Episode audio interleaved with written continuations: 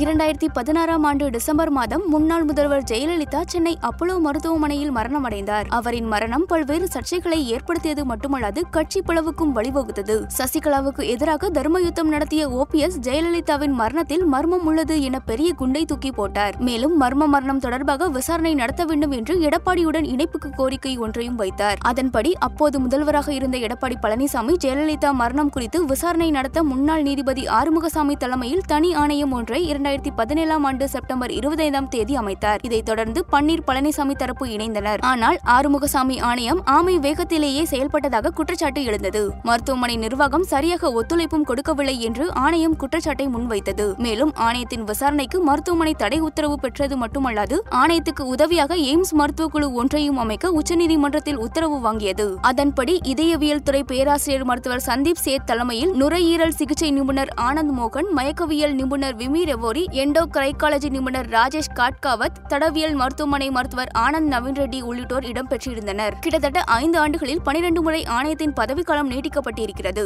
இதற்கிடையே ஜெயலலிதா மரணத்தில் சந்தேகம் ஏற்படுத்திய ஓபிஎஸ் கட்சியின் மூத்த தலைவர் தம்பிதுரை அப்போது சுகாதாரத்துறை அமைச்சராக இருந்த சி. விஜயபாஸ்கர் துறை செயலாளராக இருந்த ராதாகிருஷ்ணன் தலைமை செயலாளராக இருந்த கிரிஜா வைத்தியநாதன் மருத்துவமனை நிர்வாகம் சிகிச்சை அளித்த மருத்துவர்கள் செவிலியர்கள் என நூத்தி ஐம்பதற்கும் மேற்பட்ட நபர்களிடம் ஆணையம் விசாரணை நடத்தி அறிக்கையை இறுதி செய்தது. ஆனால் எய்ம்ஸ் மருத்துவ குழுவில் இடம்பெற்றிருந்த மருத்துவர்கள் சிலர் வெளிநாடு சென்றிருந்ததால் மருத்துவ அறிக்கை தாக்கல் தாமதமானது. இந்த நிலையில் மருத்துவ குழு தனது அறிக்கையை ஆணையத்திடம் சமர்ப்பித்துள்ளது. அதில் ஜெயலலிதாவுக்கு அளிக்கப்பட்ட சிகிச்சையில் அப்போலோ மருத்துவமனை எவ்வித குறையும் வைக்கவில்லை. அங்கு அளிக்கப்பட்ட அனைத்து சிகிச்சைகளுமே முறையான மருத்துவ நடைமுறைகளுக்கு உட்பட்டே இருந்துள்ளது என்று தெரிவித்துள்ளது. மேலும் ஜெயலலிதாவுக்கு சிகிச்சை அளித்த மருத்துவர்கள் பாதிப்பை ஏற்படுத்திய நோய்களை பரிசோதனைகள் மூலம் சரியாக கண்டறிந்து சிகிச்சை அளித்துள்ளனர். ஜெயலலிதா சிகிச்சையில் இருந்தபோது ஒவ்வொரு நாளும் அவர் உடல்நிலையில் ஏற்பட்ட மாற்றங்கள் தேதி வாரியாக சரியாக குறிப்பிட்டுள்ளன. ஜெயலலிதாவுக்கு ஏற்பட்ட பல்வேறு உடல் உபாதைகள் தான் அவரின் உயிரை பறித்துள்ளது என்று அறிக்கையில் கூறப்பட்டுள்ளது. இது தொடர்பாக ஆணைய வட்டாரத்தில் விசாரித்த போது ஆணையம் அமைப்பதற்கான செயலை செய்வதற்கு பல இடையூறுகள் இருந்தன. இருந்தபோதிலும் ஆணையம் சிறப்பாக செயல்பட்டது. எய்ம்ஸ் மருத்துவக் குழு தனது அறிக்கையை ஆகஸ்ட் நான்காம் தேதியை கொடுத்துவிட்டது. அதில் உள்ள தகவலை இணைத்து விரிவாக அறிக்கையை ஆணையம் தயார் செய்திருக்கிறது. ஆணையம் காலம் ஆகஸ்ட் இருபத்தி நான்காம் தேதியுடன் நிறைவடைகிறது. எனவே விரைவில் அறிக்கை அரசிடம் சமர்ப்பிக்கப்படும் என்றனர். முதல்வர் ஸ்டாலின் எதிர்க்கட்சி தலைவராக இருந்தபோது திமுக ஆட்சி அமைத்தும் ஜெயலலிதா மரணத்தில் உள்ள சதியை விசாரித்து மர்ம குற்றவாளிகளின் முகத்திரையை விளக்கி அவர்கள் அனைவரும் சட்டத்தின் முன் நிறுத்தப்படுவர் என்று உறுதி கூறுகிறேன் என்று தேர்தல் வாக்குறுதியாக கொடுத்திருந்தார். அதன்படி விசாரணை ஆணையத்தின் அறிக்கை சமர்ப்பிக்கப்பட்டதும் நடவடிக்கை எடுப்பார் என்று எதிர்பார்க்கப்படுகிறது.